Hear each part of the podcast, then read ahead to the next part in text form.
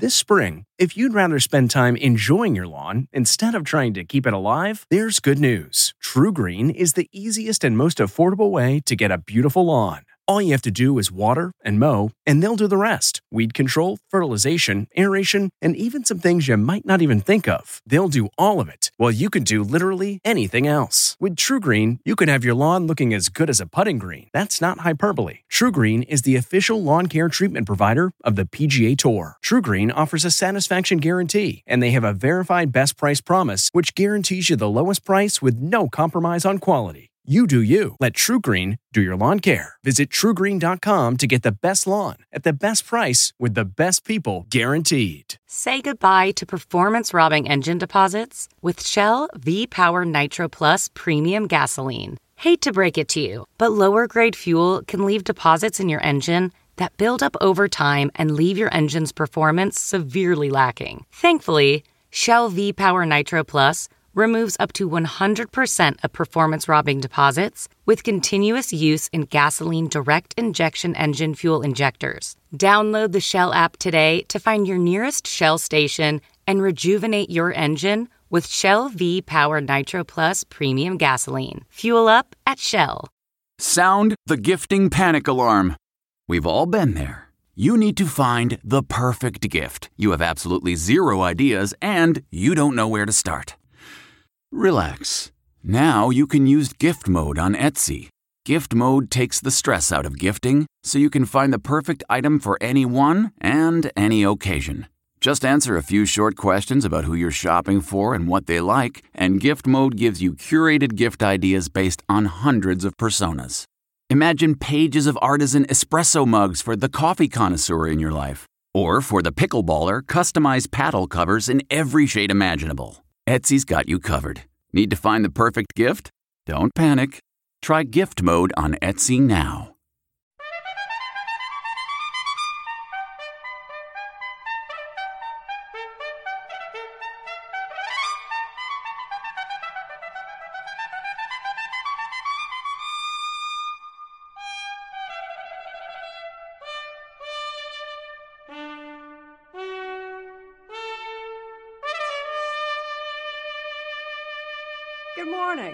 I'm Jane Pauley, and this is Sunday morning.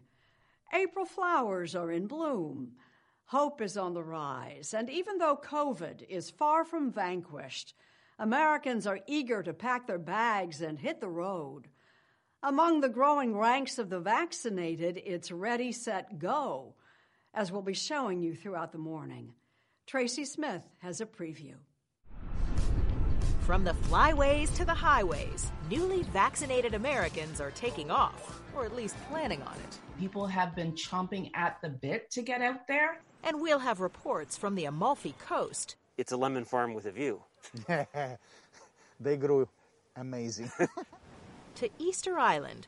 Rapa Nui. That's what we call ourselves here. To America's back roads. People just want to get out anywhere. Pick a place, go.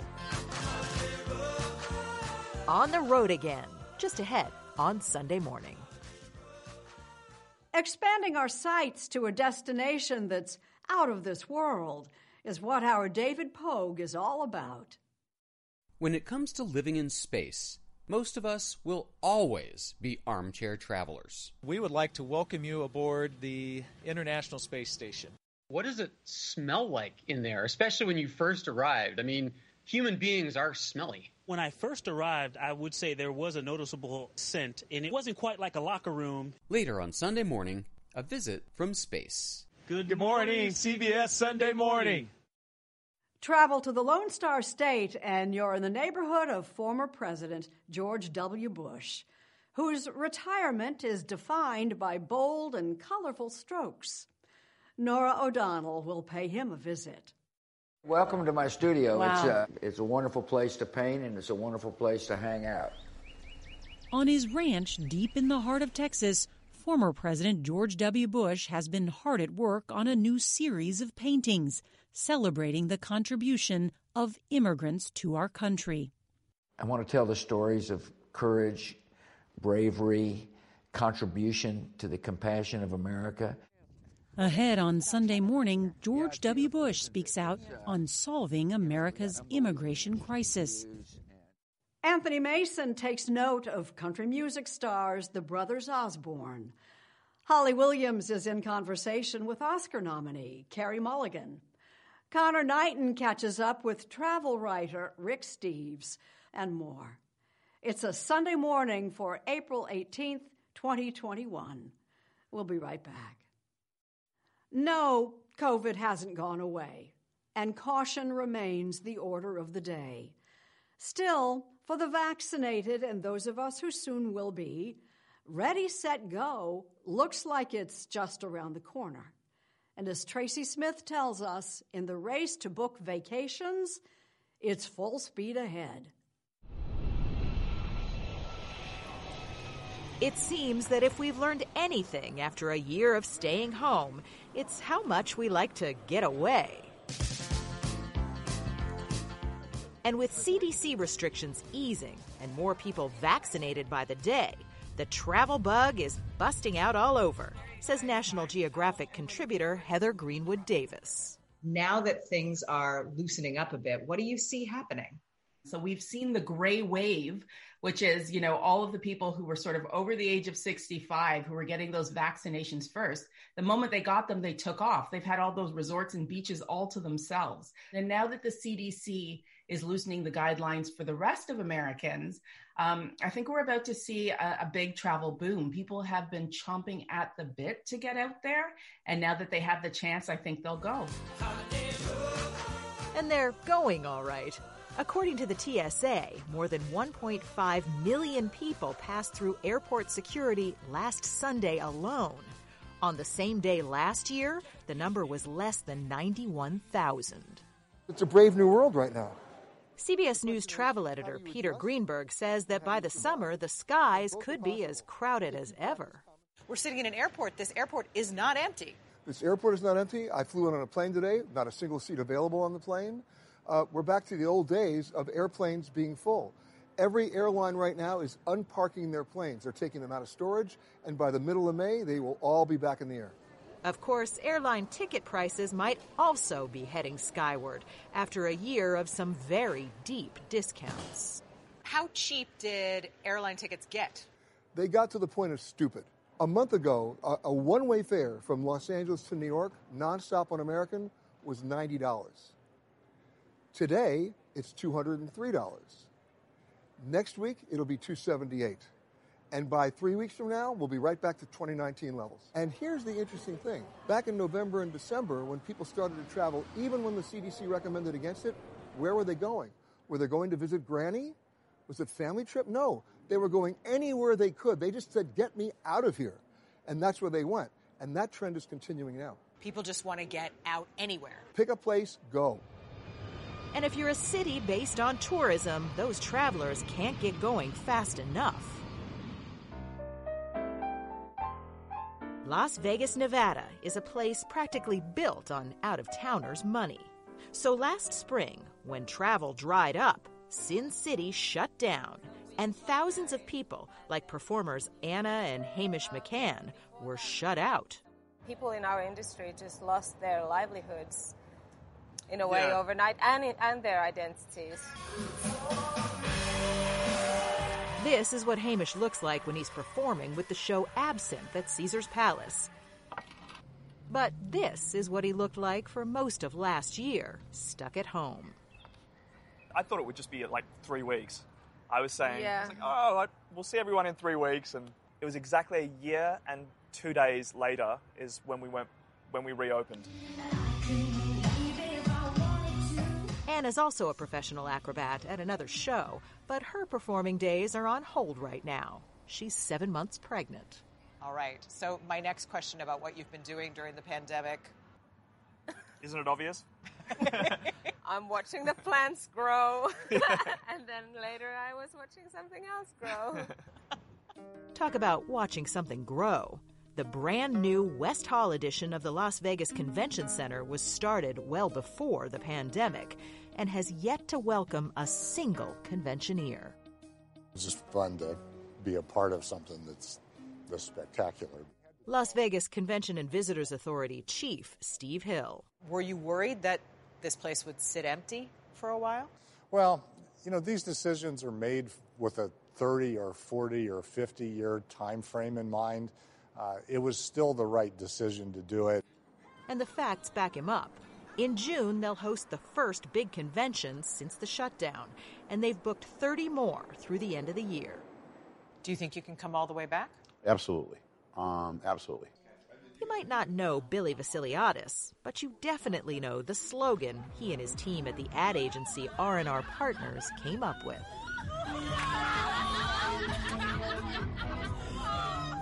And like most everyone else we spoke with here, he's hopeful.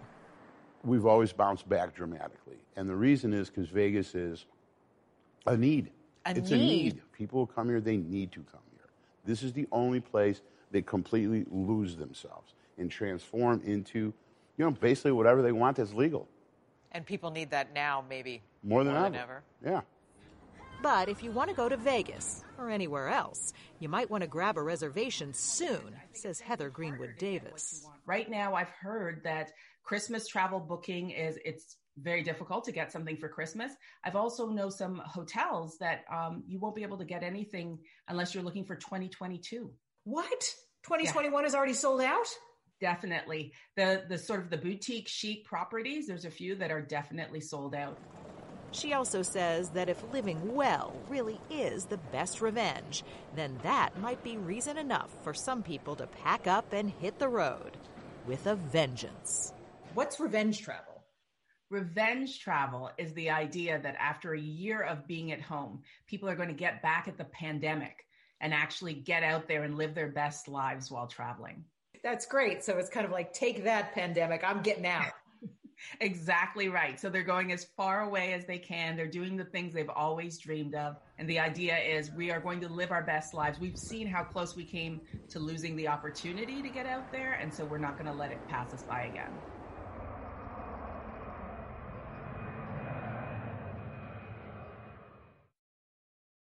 Among the most frustrated of COVID stay at homes, travel guru Rick Steves. Connor Knighton found him eager to get back on the road. Hi, I'm Rick Steves, back with more of the best of Europe. I'm in Rome, and this is the ancient Appian Way, Europe's first superhighway. It's Barcelona. We're in Paris. Every summer for four decades, Rick Steves would head off on his annual tour through Europe. This time, we're really on the edge. His journeys have been well documented in several PBS shows and specials. Replicated in a successful line of guidebooks. But over the course of this past year, a big trip for Steves has looked a lot more like this a simple stroll through his hometown of Edmonds, Washington. Ever since COVID canceled his travel plans, he's mostly been staying inside, practicing piano and exploring the foreign land that is his kitchen. I never knew how to make pasta. I never felt the joy of a knife cutting through a nice crispy onion. By that you mean you've never cut an onion I have before? never cut an onion before. Come on. Really, never. Are there appliances you're discovering for the first time? Yeah, an oven. I didn't know how to turn on the broiler. Rick Steves never learned much about domestic life. He was too busy traveling abroad. After his first trip to Europe at 14, he was hooked. He returned time and again, eventually marketing his expertise via an empire of guidebooks and group tours. He now has his own line of suitcases and travel wallets, all on display in his Edmonds headquarters, which closed to the public back in March of 2020. What have those sales been like? Our sales are almost zero, you know, and it's understandable. Who's going to buy a guidebook to Paris right now? 2020 was on track to be Steve's best year ever, but as soon as COVID hit, he was forced to cancel all his tours. It's heartbreaking.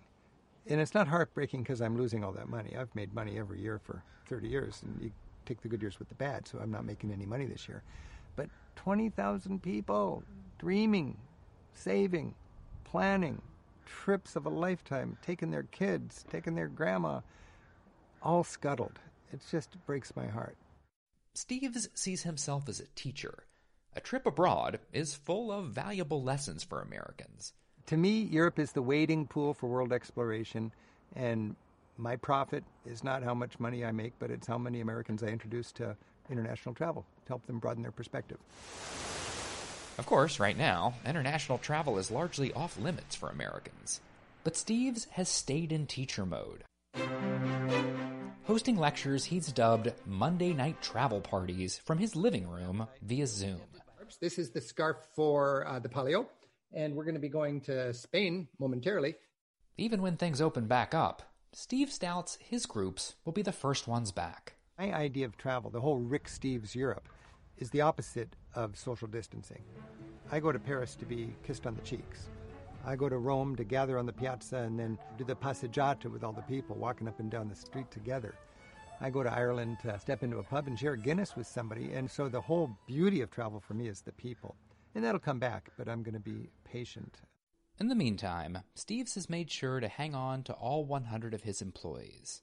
You're still paying your staff? I'm still paying my staff, yeah. It's the right thing to do. Plus, it's a smart thing to do from a business point of view because whether it's next year or the year after that, we're going to come out of this and my staff will be intact. Until then, Steves is happy to keep enjoying the simple pleasures of life at home. This is my very first trip on my own. Reminiscing about past trips while finding new ways to connect with people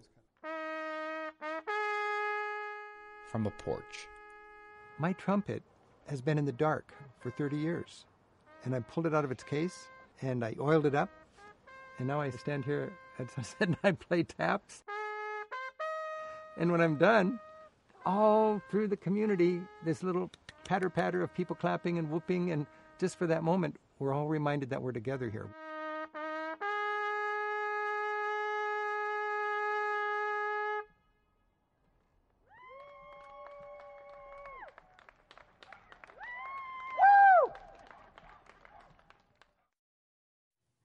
The statues on Easter Island is something many travelers hope to do someday. Hearing an island song by one of its celebrated residents is what Kelefa Sanneh can offer us right now. Concert pianist Mahani Teave has traveled the world, but Rapa Nui, sometimes known as Easter Island, is her home. Rapa Nui. That's what we call ourselves here also. That's our people, the Rapa Nui people. It's a triangle shaped island about the size of Washington, D.C., but way out in the South Pacific. And it's best known for these statues, called moai. Scholars think they were built to honor the island's elders. Our ancestors were all voyagers, and maybe that's what's in my blood too this coming and going. In the 1700s, Dutch explorers came to Rapa Nui. They landed on Easter, so they called it Easter Island. Easter Island, that's the English name. Miki Makihara, a linguistic anthropologist at Queens College in New York, has been studying Rapa Nui culture for 30 years. We're talking about a place that's only been inhabited by humans for maybe a thousand years. That is true, right? But a lot has happened. In the late 19th century, slave raiders from Peru abducted about half the island's population and left behind smallpox, which killed many of the remaining islanders. Only 111 Rapa Nui survived. Nowadays, Rapa Nui is part of Chile, which is the closest mainland, 2,000 miles away. It's a remarkable history of survival and reconstruction. Those 111 people kept the language alive and, and transmitted it to the next generation. Yeah. It's a comeback story. Yes. yeah. We descend from those 111. Mahani Teave was born in Hawaii to an American mother, but her father is from Rapa Nui, and she spent most of her childhood there. I feel like so strongly about the island, and here are my roots. This is where I learned all my first everything. She still remembers the day she heard that someone had brought something new onto the island a piano.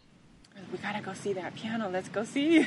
So we get to the lady's house, and she opens the door. Please, can I go touch your piano? And I don't think she even got a chance to answer.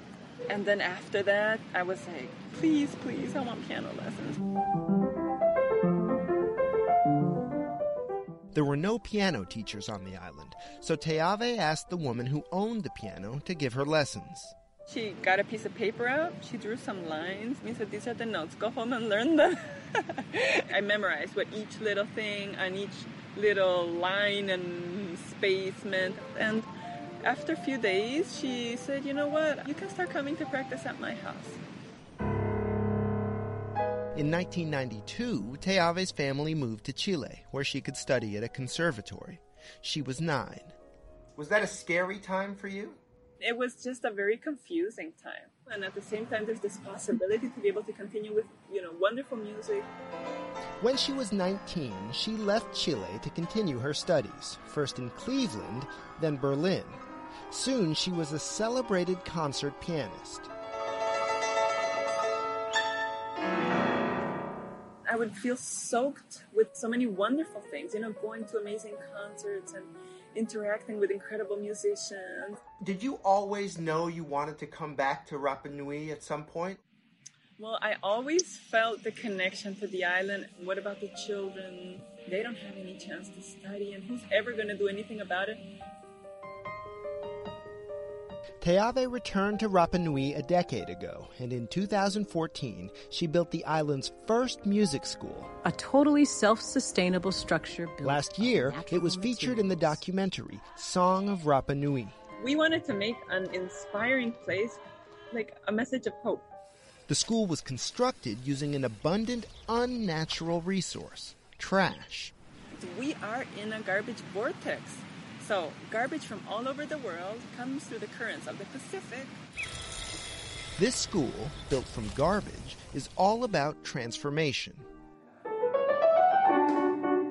Are you hoping to find the next great concert pianist on, on Rapa Nui? The children have the possibility to develop their talents, but I really think it's important that they cultivate the values, the virtues um, that are learned when you learn an instrument. You learn perseverance, you learn about teamwork, respect. Before the pandemic, some people on Rapa Nui were concerned that tourism was damaging the island. Now, Mahani Teave says she's optimistic about the day when visitors can come back. It's something that needs to find the harmony because the way it was happening was not harmonious either to the island, to the people, to the nature. Give them an actual experience of what it really is to be here. And maybe a concert. Maybe a concert. but we need a concert piano, so. This is the request from Rapa Nui is less garbage, more grand pianos. Exactly, more grand pianos.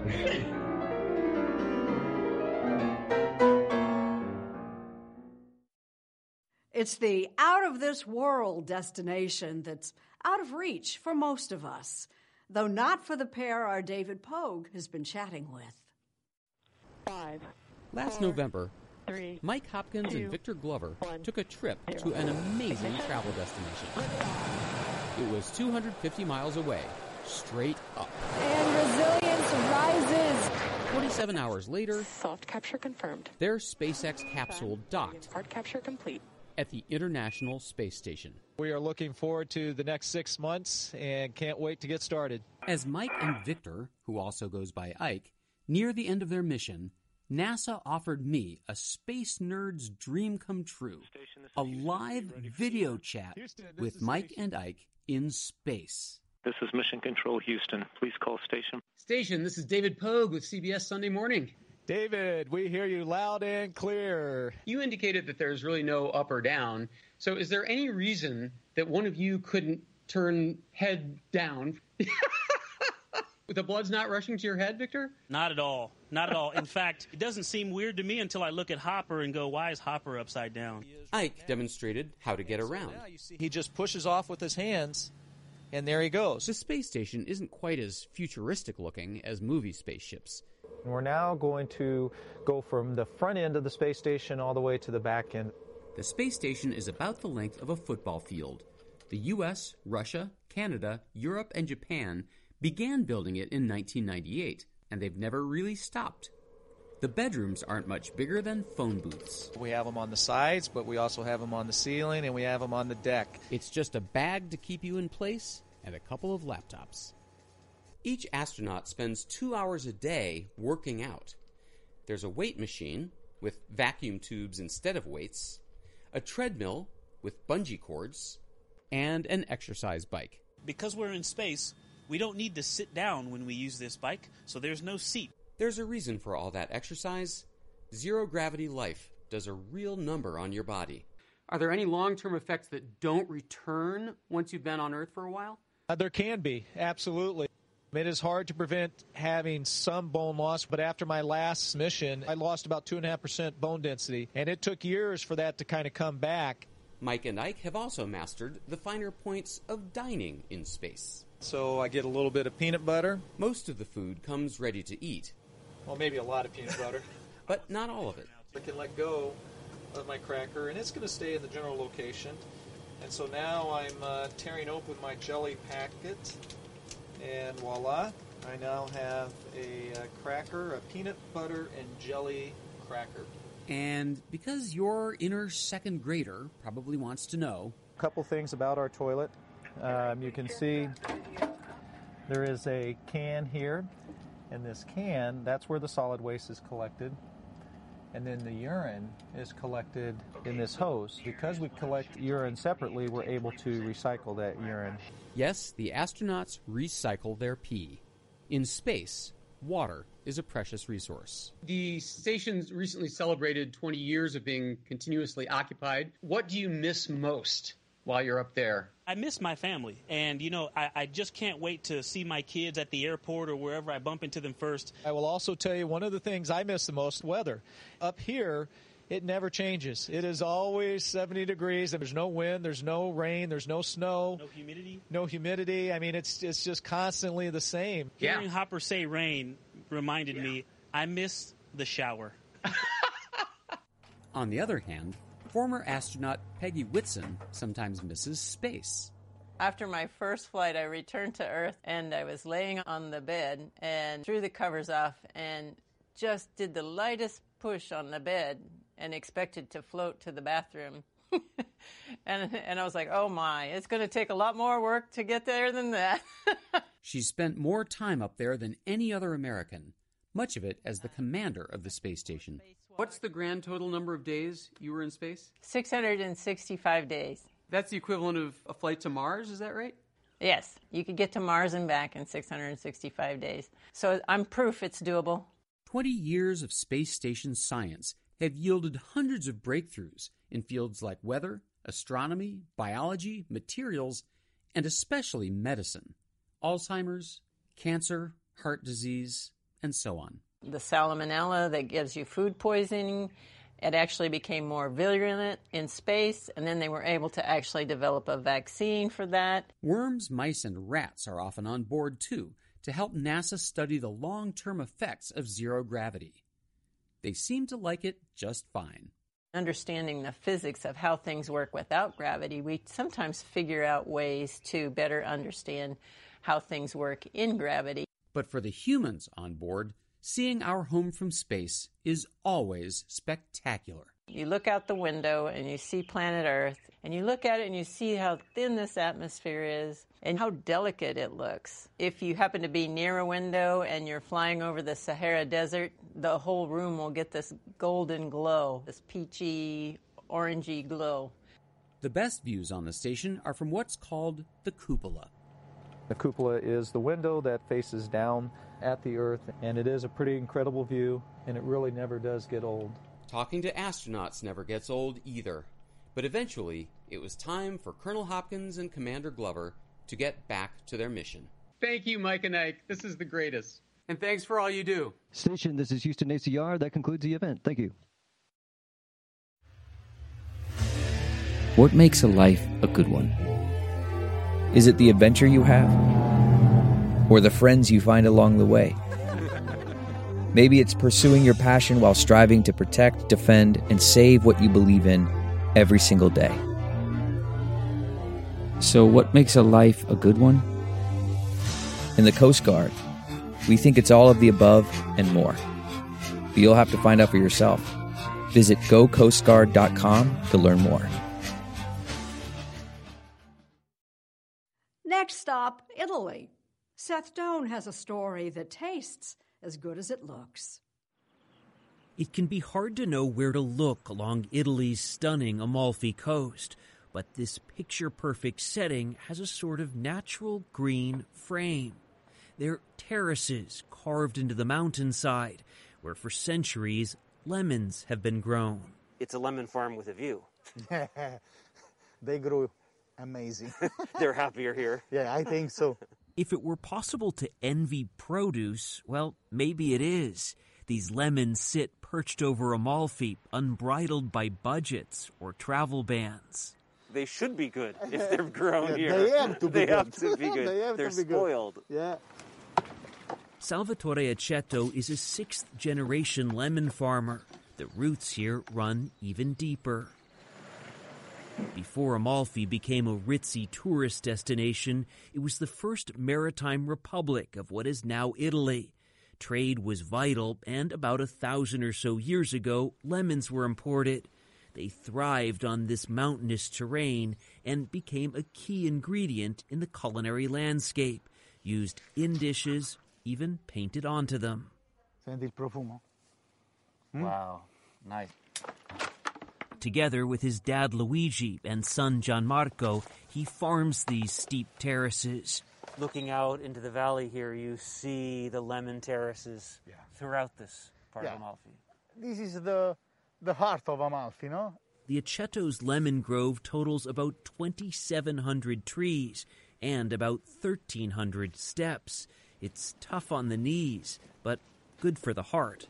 Il limone è la mia vita. Lemons are your life.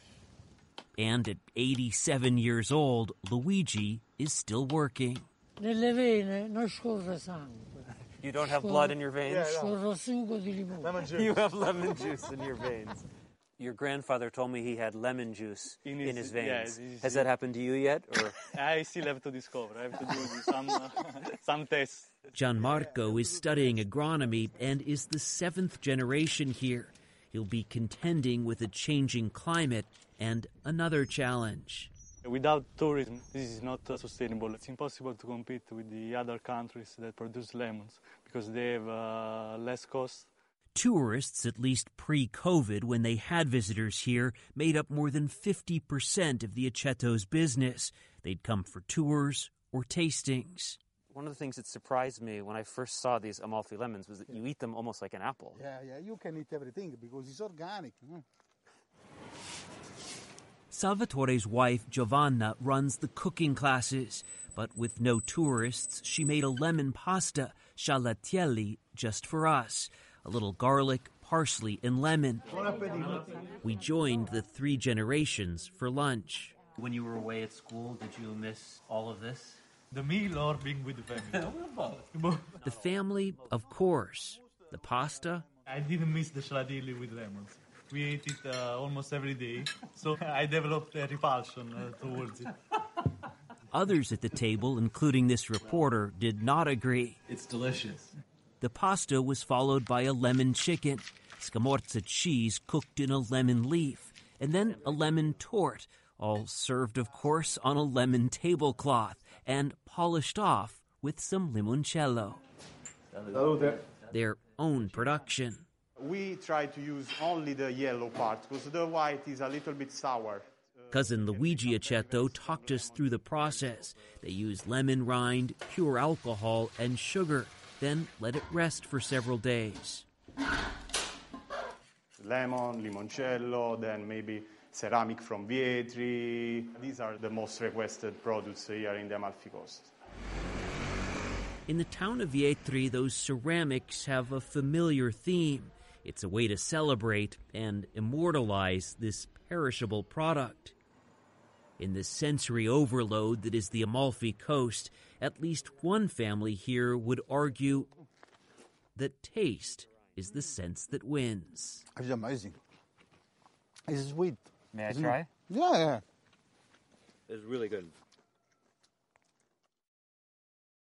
Former President George W. Bush has found a most colorful way to spend his retirement. As CBS Evening News anchor Norah O'Donnell learned during a visit just a few days ago. Springtime in central Texas doesn't get any better than this. The bluebonnets are in bloom across the 1,600 acres of Prairie Chapel Ranch south of Dallas. Yeah, I've prepared a special lunch.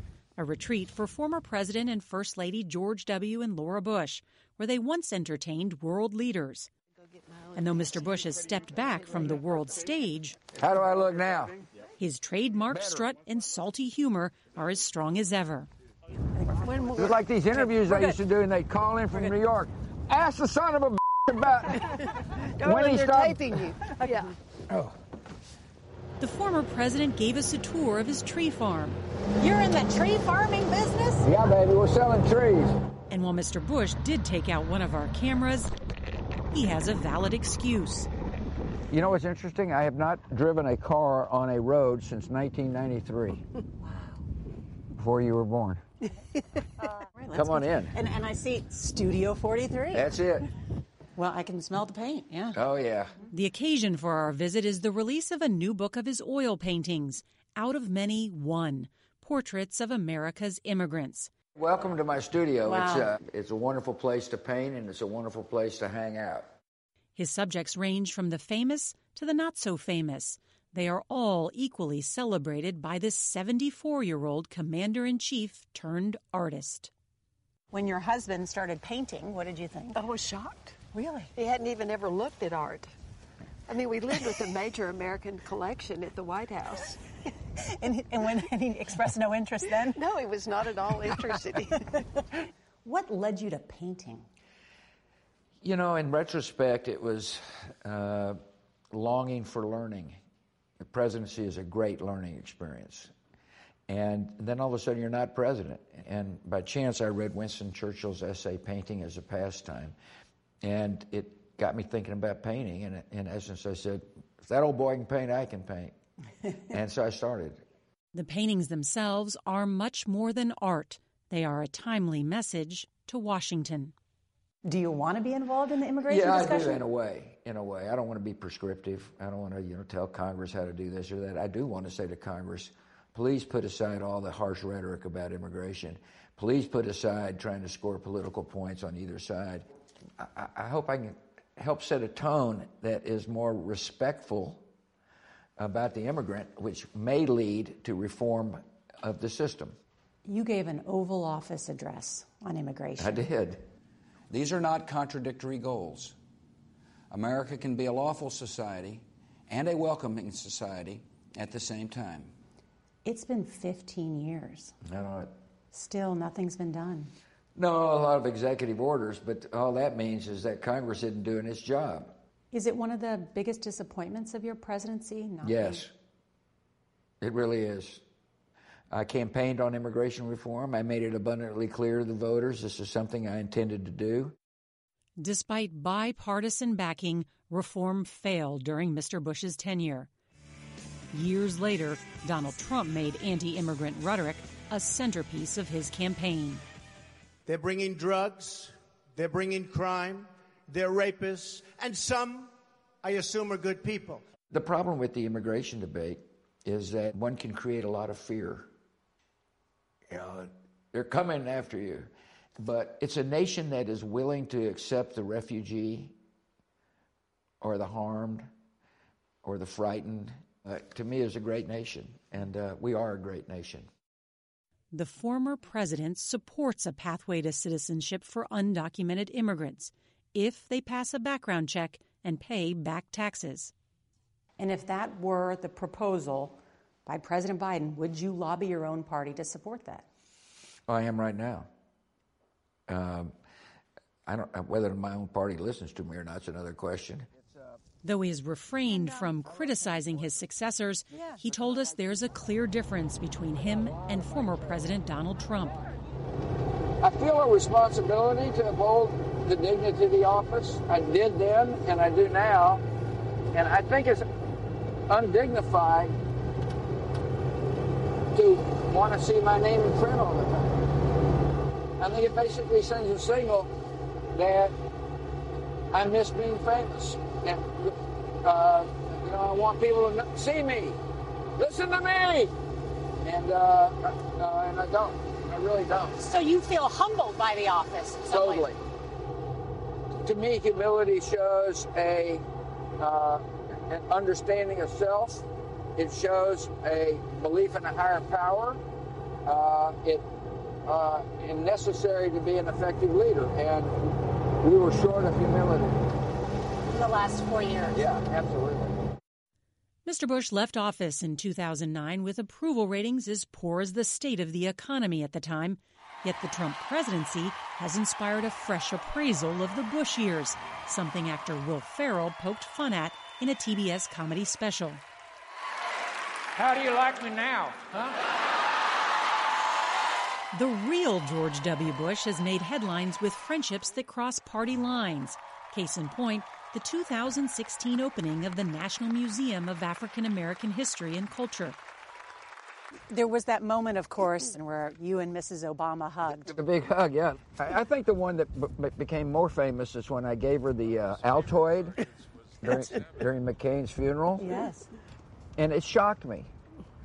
Uh, we we got in the car, and I think Barbara or Jenna said, Hey, you're trending. And the, the American people were so surprised that Mhm. Michelle Obama and I was friendship, could be yeah. friends. I think it's a problem that Americans are so polarized in their thinking that they can't imagine uh, a George W. Bush and a Michelle Obama being friends. Mr. Bush's position on immigration does set him apart from his party's most strident voices. And while he no longer has the bully pulpit of the presidency, he hopes his paintings will speak louder than words. The portraits that you have done are beautiful. Thank you. But how does it change policy? Uh, it doesn't, but it's a, it's a part of hopefully creating a better understanding about uh, the role of immigrants in our society. Uh, mine is just a small voice in what I hope is a chorus of people saying, uh, let's see if we can't solve the problem. One week till the Oscars, and Holly Williams is in conversation with one of the nominees, Carey Mulligan. What I always loved about it was the community. We took a stroll with Carey Mulligan down memory lane, London's famed West End. And I kind of loved the auditioning, kind of pounding the pavements phase. Where she started out vying for parts at just 18. When things reopen, mm. maybe later this year, mm. Do you think you'll start doing theatre roles again? Oh, I'd love to. Yeah, I love it and I miss it. Just being in here makes me want to do a play. On screen, Mulligan cut her teeth with some very British period dramas. It is difficult for a woman to define her feelings in a language chiefly made by men to express theirs. She's won praise as one of the most courageous actors of her generation. Do they miss me in Chicago? From The Great Gatsby I wish it could always be like this. to Suffragette. We burn things, because war's the only language men listen to. Her performances combine vulnerability You're not getting rid of that piano. It's the one civilized thing in this place. and steeliness. I'm drawn to stories about women that feel real and honest and not just the bits that are kind of pretty and easily consumed. Growing up in a small English town, acting was the only thing she ever wanted to do. But she was rejected by every drama school she applied to. Rejected everywhere, and yet you persisted. Yeah. You must have some pretty strong self belief. I watched the other people audition and they were brilliant, and I thought, yeah, like, I'm not that good yet, you know. But I think I could be, you know. And she was right. At 23, she won her first Oscar nomination for an education, playing a schoolgirl manipulated by an older man. All that poetry and all those songs about something that lasts no time at all. Yeah. You know, they put themselves in danger, girls like that. And now Mulligan's garnered her second Oscar nod for Promising Young Woman, a revenge thriller in which her character methodically wreaks vengeance Night, Nina. after her best friend is sexually assaulted. Have you come here to hurt me? Do you want me to hurt you?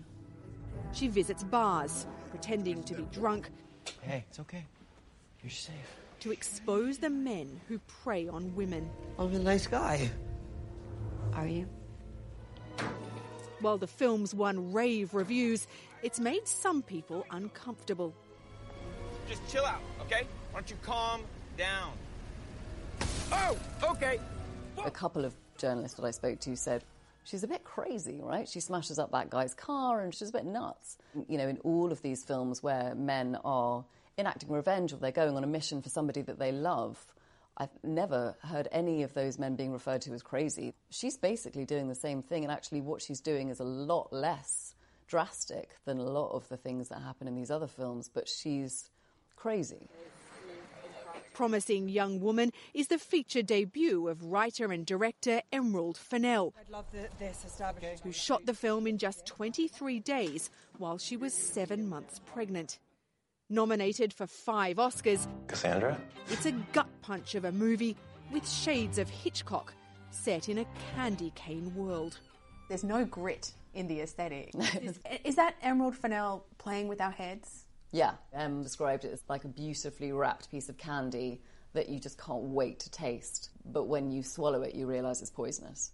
Ironically, while promoting the film, Mulligan was swept up in a controversy about sexism. In an interview last year, she criticised a review of the film, published in Variety, that said she was an odd choice for the role and that playing the part, she wears her pickup bait gear like bad drag. We know that appearance has nothing to do with these situations.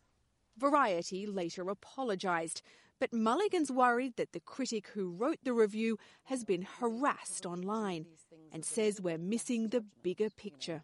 Everybody makes mistakes all the time. But if we can have a bit more grace for each other, instead of deciding that one person is inherently, you know, in the wrong, can we look at more how we can work together, how we can improve things, uh, moving forward beyond the initial condemnation? If you're sorry, you know, if you're sorry. Away from the limelight, Mulligan's life appears a picture of bucolic bliss.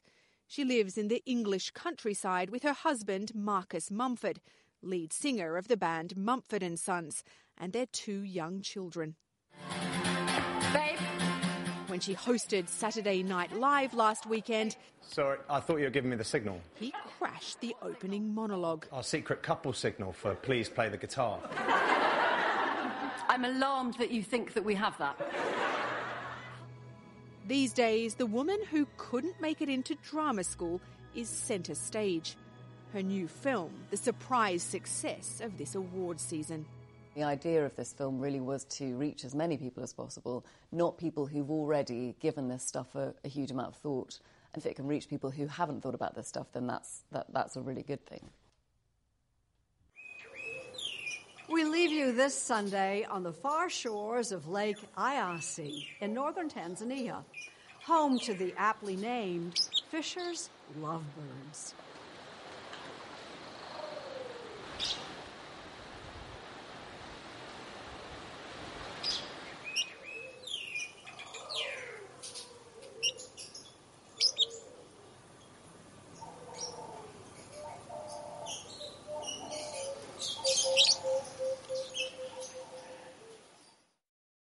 Thank you for listening. Please join us when our trumpet sounds again next Sunday morning.